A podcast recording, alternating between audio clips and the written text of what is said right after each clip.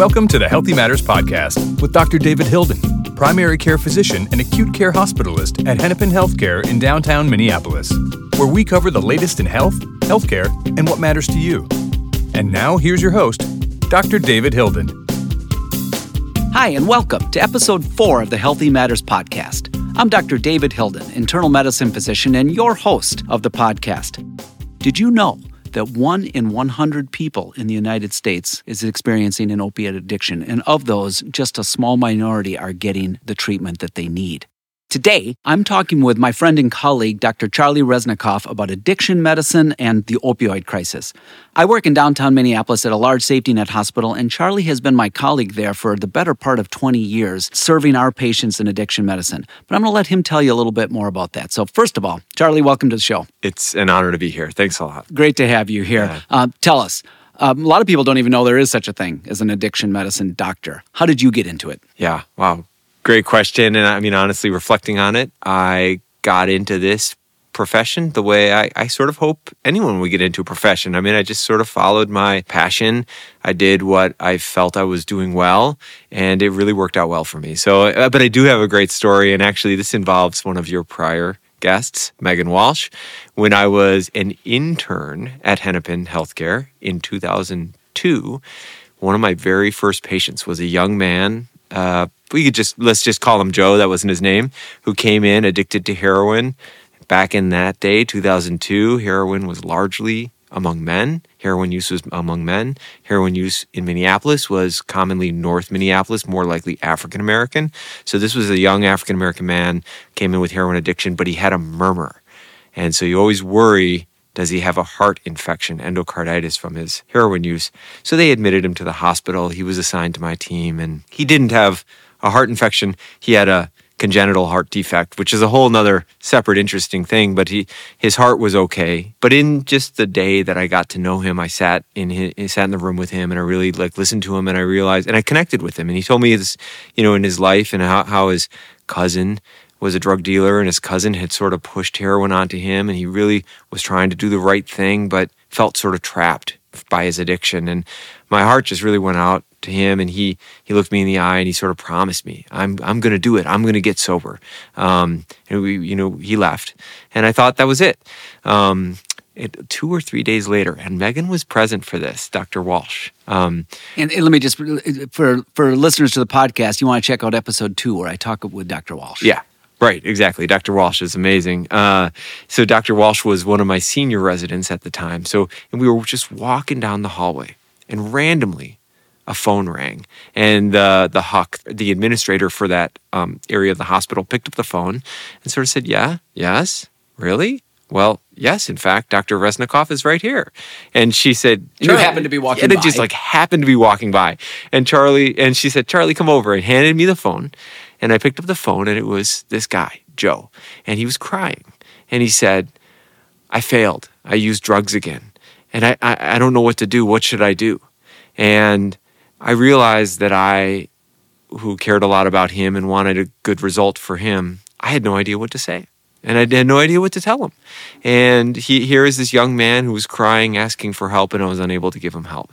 And it, and, and, you know, ultimately, I don't even know what happened to that young man, but it was like my profession calling.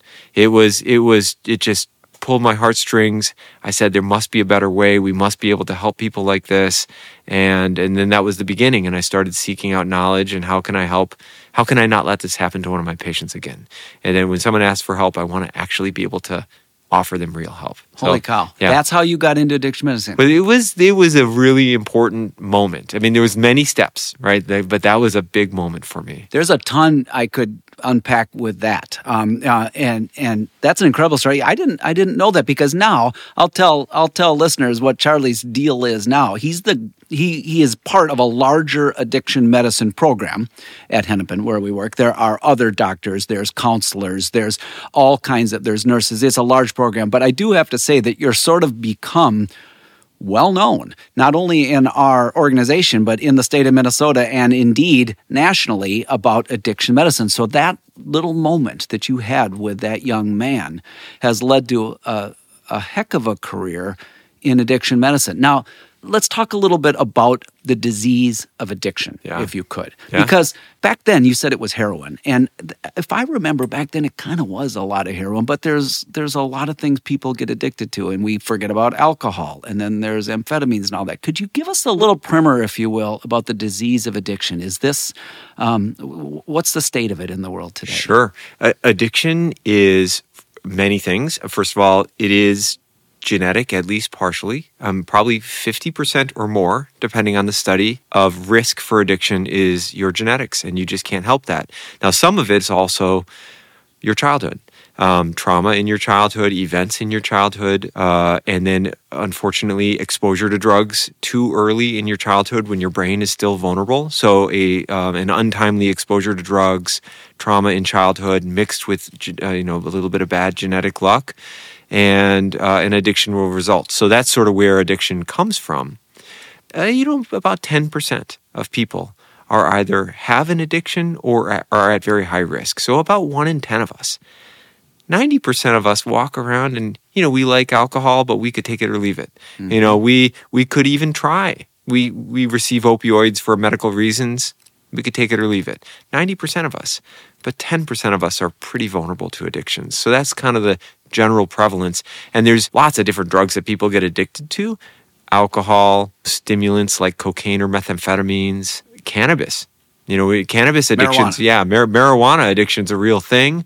It's pretty mild, but it does happen. I think there's a whole episode Oh, about yeah. marijuana. I would love, I would love to talk about that. Yeah. Okay, we're going to park that one because you know, Yeah. you know, you know, that's like in politics. You hear Oh, state just- legislatures talking about, Oh, you know, this is completely safe, and then the others saying Yeah. it's like the devil's work. You know, Yeah, you're gonna. You, we're gonna need to get political on that one. It- it's definitely a really amazing topic to talk about marijuana. But you know, there's all these different drugs, and you know, and, and opioids is one of you know six or seven different types of drugs that can all cause addiction. So c- can we can we predict who who those at risk people are? Because you know I prescribe opioids all the time. Let's just stick with let's Yeah. talk about opioids for a Yeah. second. You know that's those are the drugs that that that we use for pain largely in the hospital. And I've prescribed a certain number of those over the years. How is there a way to know who for whom it's dangerous and and who's at risk for becoming addicted? Yeah, there, there's no perfect way to predict it, but there are a lot of known risk factors. So what you can't say is you can never tell someone, "Oh, you're hundred percent safe." Um, what, and you and you also can't tell someone, "I know you'll get addicted." Um, neither of those statements you can never really say that. That's too much of a generalization. But there are risk factors that help us sort of predict this is a high risk situation, this is a low risk situation. So, childhood traumatic events, bad things happen in your childhood that are unresolved, or just generally untreated mental illness.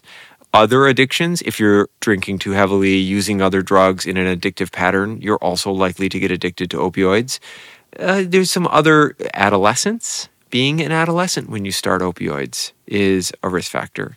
You know, and I think it's not that complicated. You you have an addiction, you're an adolescent, you've got mental health issues, um, or you've got past trauma that's unresolved.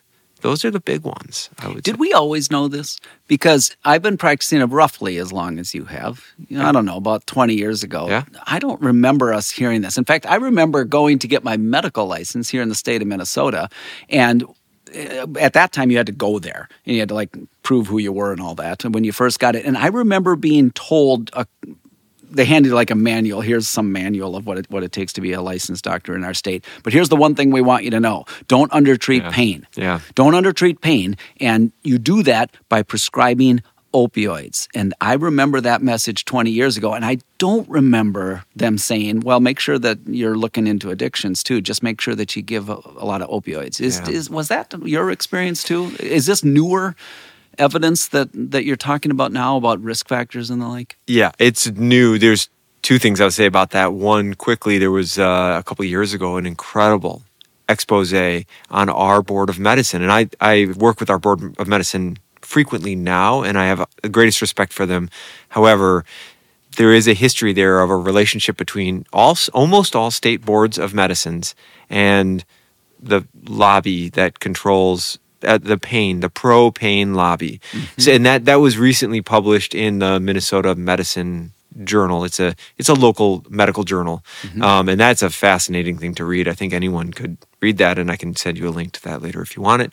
But I think one of the best things about being in addiction medicine now is it is such an active, growing field, uh, for good and for bad.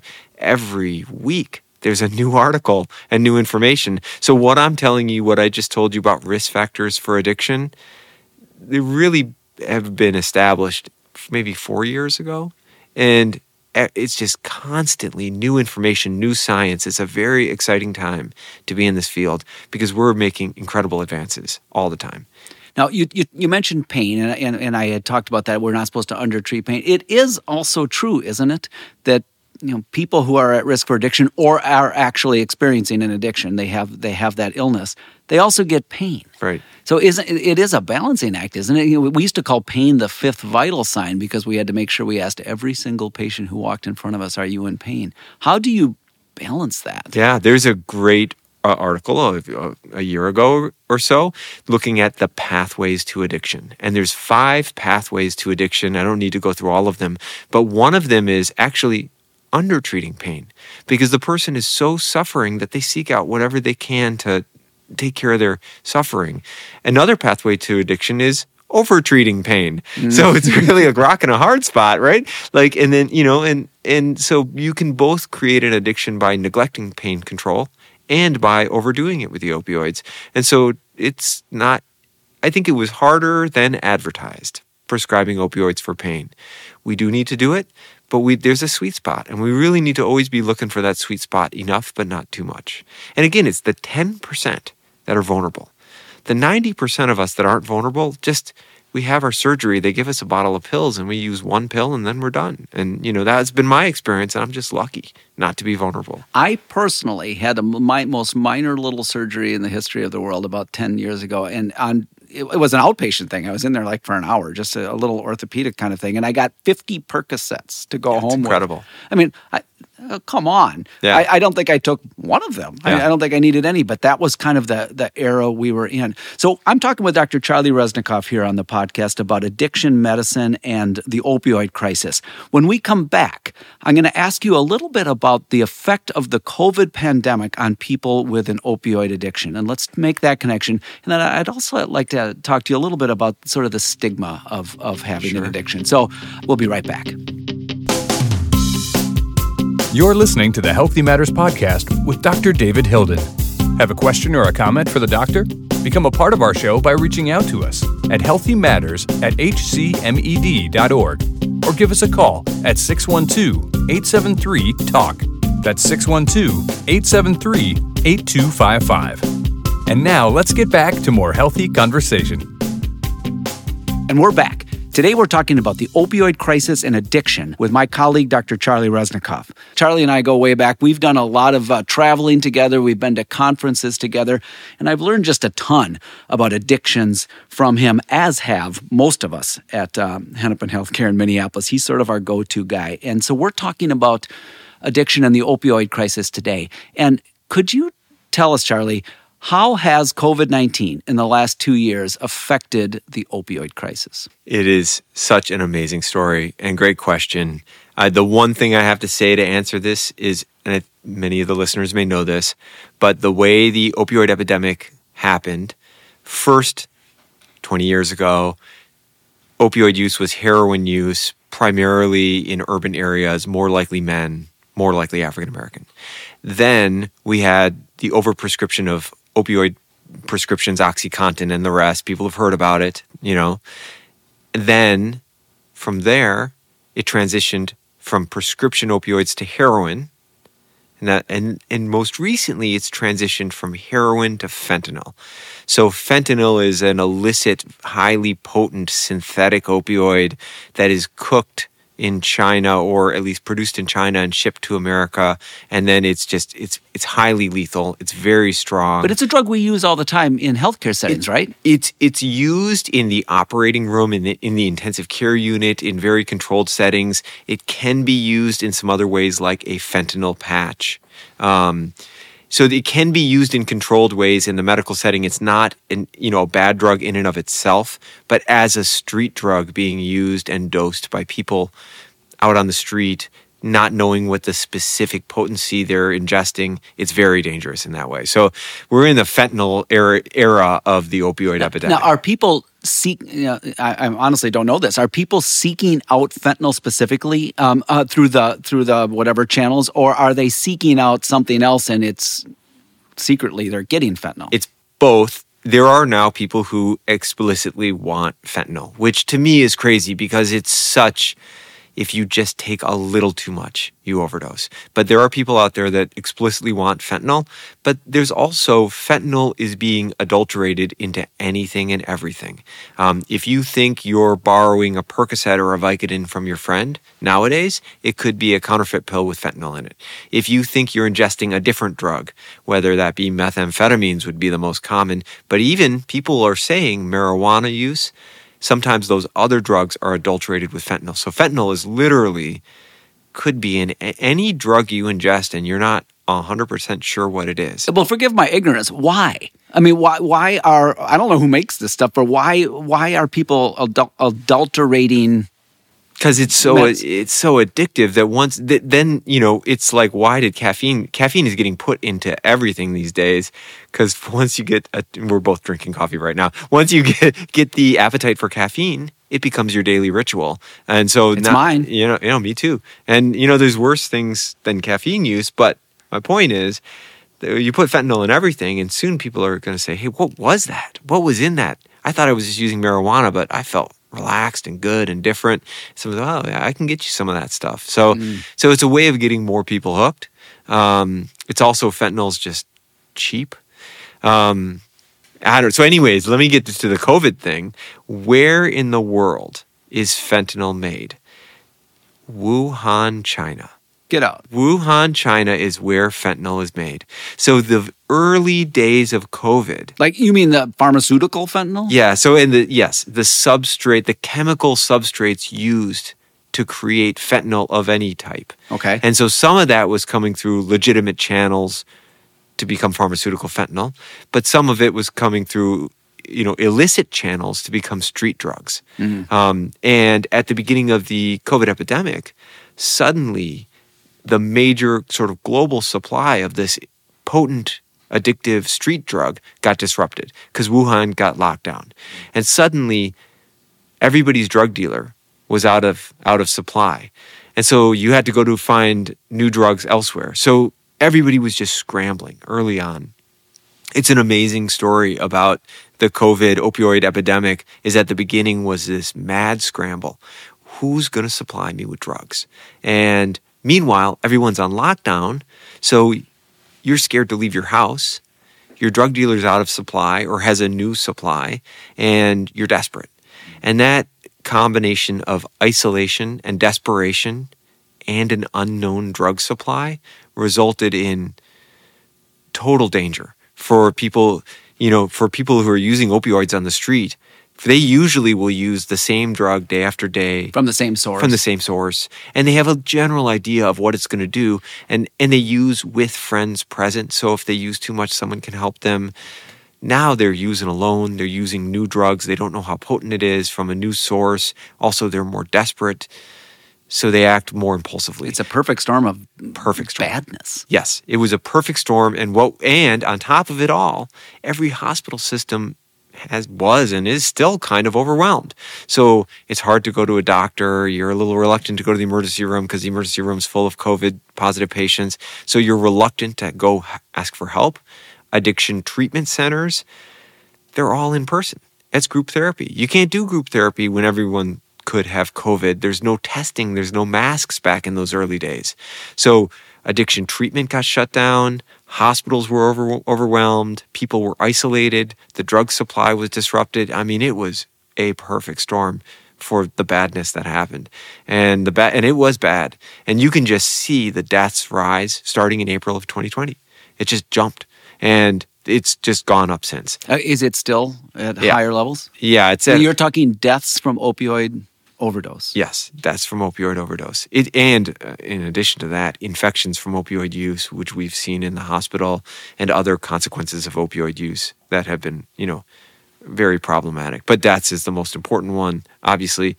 it's gotten better in some. I mean, the the uh, it the number of deaths have gotten worse. Many of our systems have adapted to COVID, so now we are able to offer treatment by video visit. Um, now we have some new tools in place to try to help people.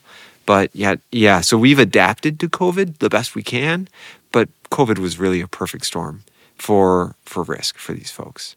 What do you tell your patients who are struggling with everything you've just said? They're they're scared of COVID. They're you know uh, hospitals and clinics are open up now. People can get into them, but I, I imagine that it's going to be a while before we get where, where people feel um, where we're back to where we were even before COVID with treatments. So, what what do you tell your patients who are struggling? Right. Yeah. I'm so fortunately one of the wonderful things that happened from the federal government, and you know, again, to be bipartisan in this case, both Republicans and Democrats did this together, um, is they changed how we deliver healthcare. So I can literally take care of someone only with a phone call.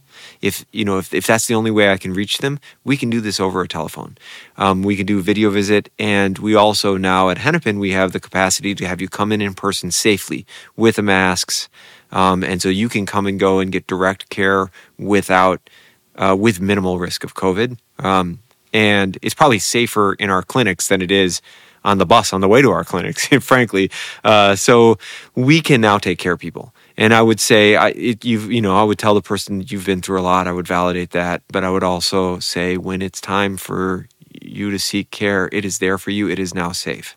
Um, don't let COVID be an obstacle. But other things about isolation, um, how can you find community around you? Because uh, someone with an addiction, that's a risk. Someone who's isolated um, without social connection, that's a huge risk if you have an addiction. And so I would say find your community, put you know healthy people around you. I would make sure they have a naloxone, which is the antidote to overdose. And nowadays, as of six months ago, again bipartisan, the legislature in Minnesota passed a bill which allowed fentanyl test strips. So if you're about to use a drug and you're not sure if fentanyl is in it, you can now test it at home, just like our at home COVID antigen tests. Oh my God, we're going to be testing everything at home. yes. We got pregnancy tests, we got COVID, we got fentanyl test strips. Yeah, but I mean, people don't know what they're taking. So it's a way of letting people know what they're taking. So, so, so uh, say more about that. They, you, they test the drug they're about yeah. to take to see what it is. Yeah, so like if you know, I'm not condoning these behaviors, but if someone borrows a pill from someone else or someone wants to use uh, methamphetamines or a drug that's not an opioid, a drug that shouldn't cause an overdose, but they say, boy, maybe there's fent- now there's fentanyl in everything, so maybe I ought to just test this for purity to see if there's fentanyl in it. And so they can now legally do that at home. Uh, in Minnesota, and the fentanyl test strips are out there. A number of organizations are distributing them. It's not a perfect test, but it does tell you if this potent lethal opioid is present in whatever drug you're about to do. That's a, that's a great development. Yeah. You you touched on something. I want to. Um, some drugs are more addictive than others. Yeah. Tell us what are they? What are the what are the ones that worry you most? Yeah. Well, it's it, it's not just the drug, but how you use them. And people might be surprised to know that smoking is the quickest way to get addicted because it goes from this drug outside your body, a drug in your hand, and then you inhale it. It goes to your lungs, then to your heart, then to your brain. It's the fastest track from outside your body to inside your Inhaling brain. Inhaling something. Inhaling. Exactly how it's, nicotine gets in. Exactly. And and so 3 seconds it's in your brain if you inhale it. I mean it's quick. And so inhaling a drug is the uh, smoking or or vaping are the quickest ways to get addicted. Tobacco uh, maybe the most addictive drug there is. It's still incredible. Nothing is more well engineered than a cigarette. It is the most perfect tool. Uh, they know how deeply oh, you you inhale. They know how they much know. is in there. They know how often you're going when you're going to smoke your next one. That's they know all that, right? They know it. It is a perfectly engineered device for getting you addicted to tobacco. So a cigarette is truly a well engineered addiction device. So, so nicotine, tobacco, maybe t- one of the oh yeah most addictive yeah. things. What then, about alcohol? Um, alcohol so there, there's there are some great charts on this and i don't know if you have show notes. I can get you some of these charts. But the, the next one let me go to the next one which would be smoked methamphetamines or smoked cocaine. Um, those are next in line. The meth, methamphetamines, and cocaine sort of go straight to the addiction center of the brain and boost dopamine, which is like one of the one of the addiction neurotransmitters. So they sort of directly hijack the ad- addiction center of the brain. So smoked meth, smoked cocaine, um, alcohol.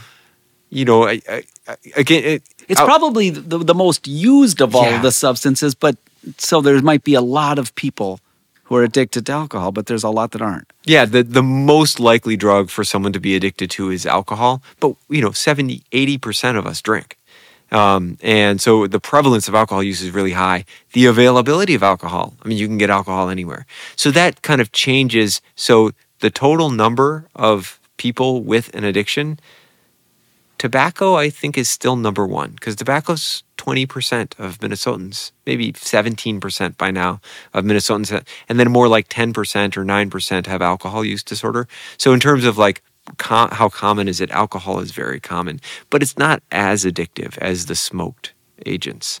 Um, and then heroin would be so it would go tobacco, methamphetamines, cocaine, and then heroin, and then on down the list would be something like alcohol, and then even farther down the list would be something like marijuana. Even though people smoke marijuana, it is less addictive, but it is still addictive. It's just less so. Related to that, do people um, who have a is there such a thing as an addictive personality? In other words, you know, someone who might be addicted to uh, opioids also might be addicted to gambling or sex or overeating or anything else that's more of a you know a behavioral thing. There- is that a true thing? Well, you know, we, we would always be careful about calling it a personality. I, I You're right. But you, you're, you know, so we would be careful about that.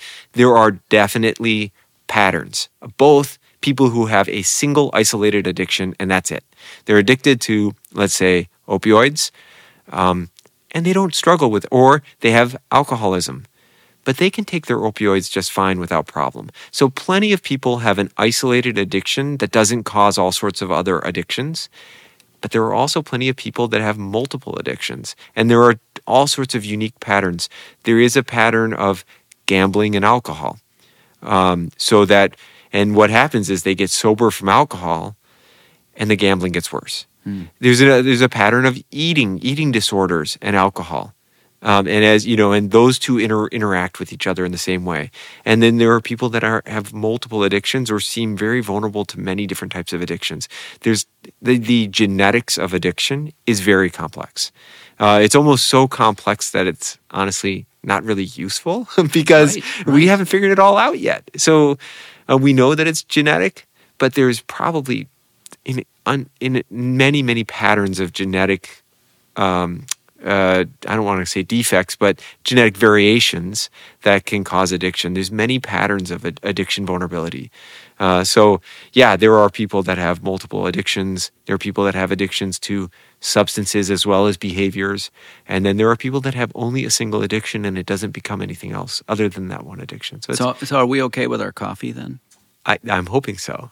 The most expensive cup of coffee I've ever had in my life was with Charlie Reznikoff in Washington, D.C. He wanted to introduce me to the pour over coffee or something like that. We Yeah, walked yeah. all over all, all over D.C. and we found a cup of coffee. It was eight or nine bucks or something. It took like eight minutes to make. And I think it was the best cup of coffee I ever had. Um, we were paying for the ambiance in the cafe. Oh, of course, of course. It was all about the experience. Um, I'm talking with Dr. Charlie Reznikoff, addiction medicine specialist at Hennepin Healthcare, um, where I work here in downtown Minneapolis. Uh, before we let you go, Charlie, I want to talk about the last two bits. I want to talk about the stigma around addiction and then what treatments are available. Where do we? It's still the case, is it not, that people are are that there's a stigma associated with addiction. right. Comment on that if you could. Yeah, boy. I mean, there's a. I have so I have so many strong feelings about this. Um, the the first is I feel that it is my job and it is our job not to wallow in frustration. It is there is stigma, but I don't want to spend my time, you know, complaining about stigma. What I want to spend my time is going out and educating and reversing the stigma and you know combating combating it without complaining about it because i mm-hmm. i think sometimes we spend all our time something doesn't go our way and we say ah it's stigma It's stigma. It's an, it becomes an excuse for failure. So I personally will never use the fact that this is a stigmatized de- disease to be an excuse for me to throw my arms up and say, here we go again. Here comes the stigma again. Um, because then we always feel like we're the we're the neglected uh, youngest child. I'm a youngest child. We're the neglected youngest So child. You know, whereas cardiology is the you know the big the you know the, the big kid who gets the straight The A's glamorous on the test. one. the glamorous. exactly. Everybody, ev- nobody questions the cardiologist and people who have a heart attack. You know, Yeah, exactly. Woe is us. Exactly. So, but but that said, so I'm I'm always reluctant to go there. But that said, um, when when we don't understand things as a society, when there's not enough education, we stigmatize it for sure. Number two, when we don't have good treatments for things, it becomes stigmatized. And I just think addiction medicine is in a spot now where cancer used to be like, used to not say the word cancer. Like that was a bad was the word. C word. The C word. Or you And- whispered it. You know, and, and the reason is because it was a really bad thing to have because we mm-hmm. didn't have treatment. Nowadays, it's amazing and it's getting better all the time. You know, oncology is amazing. Um, tuberculosis used to be called consumption, Right. Right, like it was a personality. Not tuberculosis is just a disease, you know, and it, it and it's a it's a treatable disease. And um, depression, depression was very stigmatized and not talked about. Like um, the Kennedy sister Rose was, uh, hot, you know, institutionalized for depression, I think, and um, we didn't talk about it. And then, you know, whatever you think of Prozac, Prozac and all of its descendants, all the new antidepressants, now primary care docs can start taking care of depression more safely. And now depression is just part of life that we can understand and talk about. But there was a process of this disease, sort of our knowledge and our treatments of it grew. And as that happened, naturally the stigma falls. And so I, I am confident that over time, as as our as community knowledge and as treatments improve, the stigma is going to fall. But how does that help someone today? Um, you know, all I can say about it today is I treat all sorts of people, from very successful business people, um, all the way down to someone who's struggling to find housing on a daily basis and is has a lot of financial and housing struggles. I treat the full spectrum, every race, every national background, men and women. It is a addiction is a very democratic. Opioid addiction is a very uh, egalitarian, Egalitarian disease, disease. disease. I'm not making it political. It's a very Right. egalitarian disease. Uh, so it can happen to anyone that looks like anything. Um, and so it could happen to you.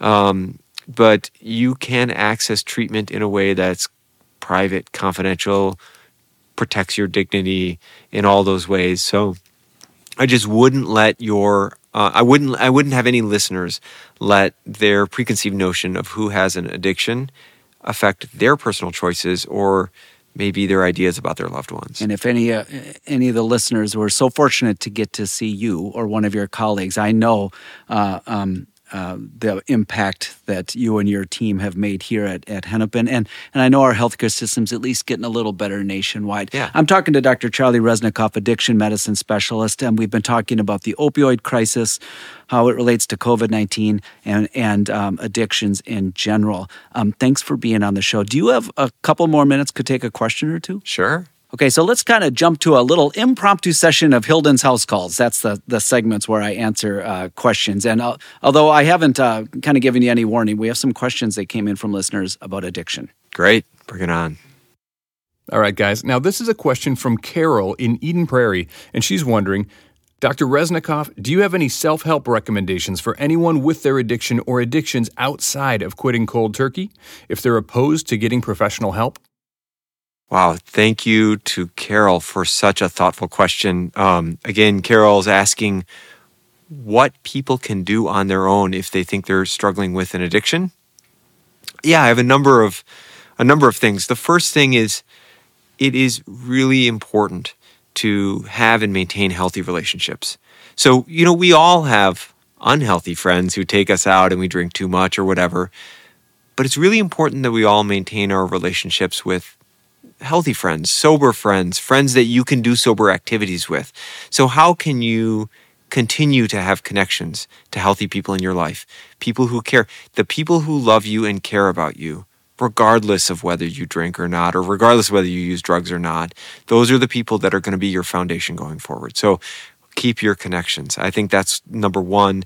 Um, number two, triggers to use drugs come in one of three varieties. Number one, um, people, places, and things. Um, objects in the world that trigger you. And that could be an individual, that could be driving down a road, you see your favorite bar and you pull over and go into your bar. Maybe just don't drive down that road. Um, that could be if you smoke marijuana, the pipe. If the pipe is sitting out, you're going to want to fill it and use it. So remove those objects that trigger you. That's number one. Number two, unwanted emotions. So you're anxious, you're stressed. The holidays do this to people. You're anxious, you're stressed. That distress, unwanted emotion you have, you don't know what to do with it, so you use drugs. So start developing other techniques to manage that unwanted those unwanted emotions. And the final sort of at-home tip, do it yourself tip is being self-aware of your thoughts because we talk ourselves into things. If it's food for me, oh, I'll just have a little bite. I'll just look at that brownie there. I have I'll, no idea what you're talking I'll about, just Charlie. I'll just cut off a corner of the brownie. I won't eat the whole brownie. Well, you know what? I'm talking myself into it. But you know, if we can talk ourselves into something, we can also talk ourselves out of something. But we need to be self-aware of what our brain is doing, our narratives in our mind. So I would say people, places, and things, managing your unwanted emotions and managing those that self-talk you do that lets you talk yourself into or out of an unhealthy behavior. Do those things and stay connected to your community. Read up on addiction from reliable resources. I think that would be a good start. Some of those are tips for all of us. Yeah. Those Oh, are yeah. good tips. Yeah. It's addiction's really about managing reward. Um, how do you get rewards in your life? And are you seeking and receiving rewards in a healthy way or an unhealthy way? And that's true for all of us, whether you know whether we have an addiction or not. Um, we all you know need a little joy in life. Um, hopefully, that joy comes in an, in a healthy package. Thanks for that. And here's one from Tina in Woodbury. I recently had knee surgery and was prescribed oxycodone. It is helping with the pain. However, I'm curious about how much I should be taking and how long I should be taking it for. I'm leery of addiction. Is there a certain guideline or rule I can follow to help me? Great. Yeah, this is a great question. First of all, knee surgeries can be pretty painful. So that's one where people are routinely put on opioids and that's that's okay. What's oxycodone? Oxycodone is a standard opioid prescription. It's pretty universally you know, there's not a lot of drug interactions. There's not a lot of precautions around it. It's a very standard opioid pain medicine to be prescribed. And, and it's the active ingredient in Percocet, right? Yeah, and Percocet, it you know, it's actually the active ingredient in OxyContin, which got a really bad name, of course, for separate reasons. This oxycodone you've been prescribed is not got the same risks as a high dose OxyContin pill that caused all those problems. Um, you know, I think most surgeons would say at least the first week um, you're going to be taking some. Uh, some oxycodone. I think also to be self aware that if, if you have a personal history of addiction, it might be a little more of a risk. Not that you shouldn't take any, but you just need to be self aware of the risk. If you have a personal history of a mental health issue, such as anxiety or depression, and it's symptomatic for you now, like you're really anxious or depressed right now, there's a little more of a risk. Again, you can still take these meds, but you just need to be aware. Um, and then, you know, I, I think finding a timely way to discontinue them is going to be a judgment call on your part. Um, and it'll be a little bit of, of trial and error. And most people who don't have an addictive history, who don't have an untreated mental health issue, are going to be able to navigate that just fine. They're going to be able to trial and error, try off of them, see if they can get by off of them, and basically take themselves off at the appropriate time. If you do have some mental health symptoms or some addiction history in, in yourself or maybe a first degree relative, you might need the guidance of a primary care doctor or even the surgeon to say, hey, it's time to stop. And I, I would just encourage you to really have open dialogues with your providers if you're worried it's going on too long. Um, but yeah, if if it's working for you right now, within a week of the surgery for sure, maybe a little past a week of the surgery, use it if you need it. Do some trial and error on whether you can get by without it. uh, and and trust yourself in that way. I would say. I like what you said about sort of the mindfulness bit. You know, Yeah. don't just mindlessly take it um, Oh, on some schedule indefinitely. You know, after a few days or a week or so, ask yourself: Is this the time when I can start? When I don't maybe don't need this? actually one of our colleagues, Dr. Shafto, maybe you, I'm sure you've spoken to her in the past. She has incredible advice for people taking medicines of all sorts. Before you take that pill, whatever it is, pause and be mindful. What is this? Be grateful that medicine has provided a solution for you, but also be mindful of it. And I I just think that's such great advice. That's outstanding advice. Charlie, here's an interesting question. All right, this one comes from Jose in St. Paul. He has a question about kratom and was curious if you have an opinion about it or other drugs that are considered to be sort of an off ramp from some of the heavier drugs. Right. Wow. Great question. Um, kratom is uh, a drug that activates the opioid receptor. So if you struggle with opioids, you might equally struggle with kratom.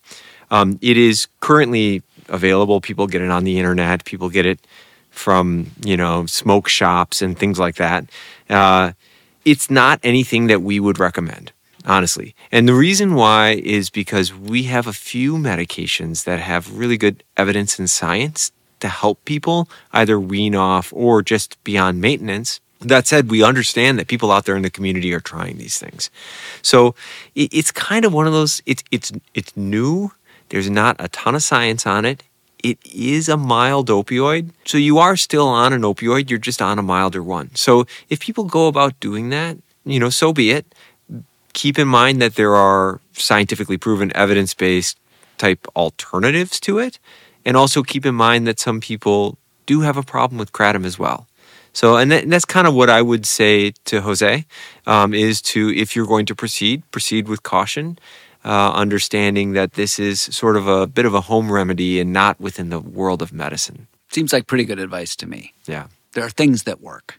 there are things that work. Um, and the only other thing I would say to that is if you're really struggling with opioids, you know, there's not a cure. If kratom was a cure, we would know about it by now. So there are treatments, but if you look, a lot of people are looking for an easy cure, and and that's just it's just not out there. And anyone promising you an easy cure, just do this one thing for, you know, three weeks or a month or something, and then you'll be cured and done with it. Move on with your life. Well, you can try those things, but also you have to be a little skeptical. This is a this is a hard disease to cure, but there are there are treatments for it. Well, thank you, Charlie. I've been talking with Dr. Charlie Reznikoff. He's an addiction medicine doctor at Hennepin Healthcare here with me in downtown Minneapolis. It's been great having you on the show. Thanks Oh, a ton. it's been awesome being here. Thank you. So that's all for today. I hope you'll join us for our next episode where we'll answer the question Has anyone ever died of a broken heart? We hope you'll join us. And in the meantime, be safe, be healthy, and be well. Thanks for listening to the Healthy Matters Podcast with Dr. David Hilden. To keep up to date with the latest in healthcare and your health, subscribe to this podcast on Spotify, Apple, Google, or wherever you get your podcasts. For more information on Healthy Matters or to browse the archive, visit our website at healthymatters.org. And if you have a question or comment for the doctor, email us at healthymatters at hcmed.org or give us a call at 612 873 TALK. To catch all the latest from Dr. Hilden and the Healthy Matters podcast, follow us on Twitter at Dr. David Hilden. Finally, if you enjoyed this podcast and would like to support us, please leave us a review and share the Healthy Matters podcast with your friends and family. The Healthy Matters podcast is made possible by Hennepin Healthcare in Minneapolis, Minnesota, and engineered by John Lucas at Highball. Executive producers are Jonathan Comito and Christine Hill. Please remember, we can only give general medical advice during this program, and every case is unique. We urge you to consult with your personal physician if you have more serious or pressing health concerns. Until next time, be healthy and be well.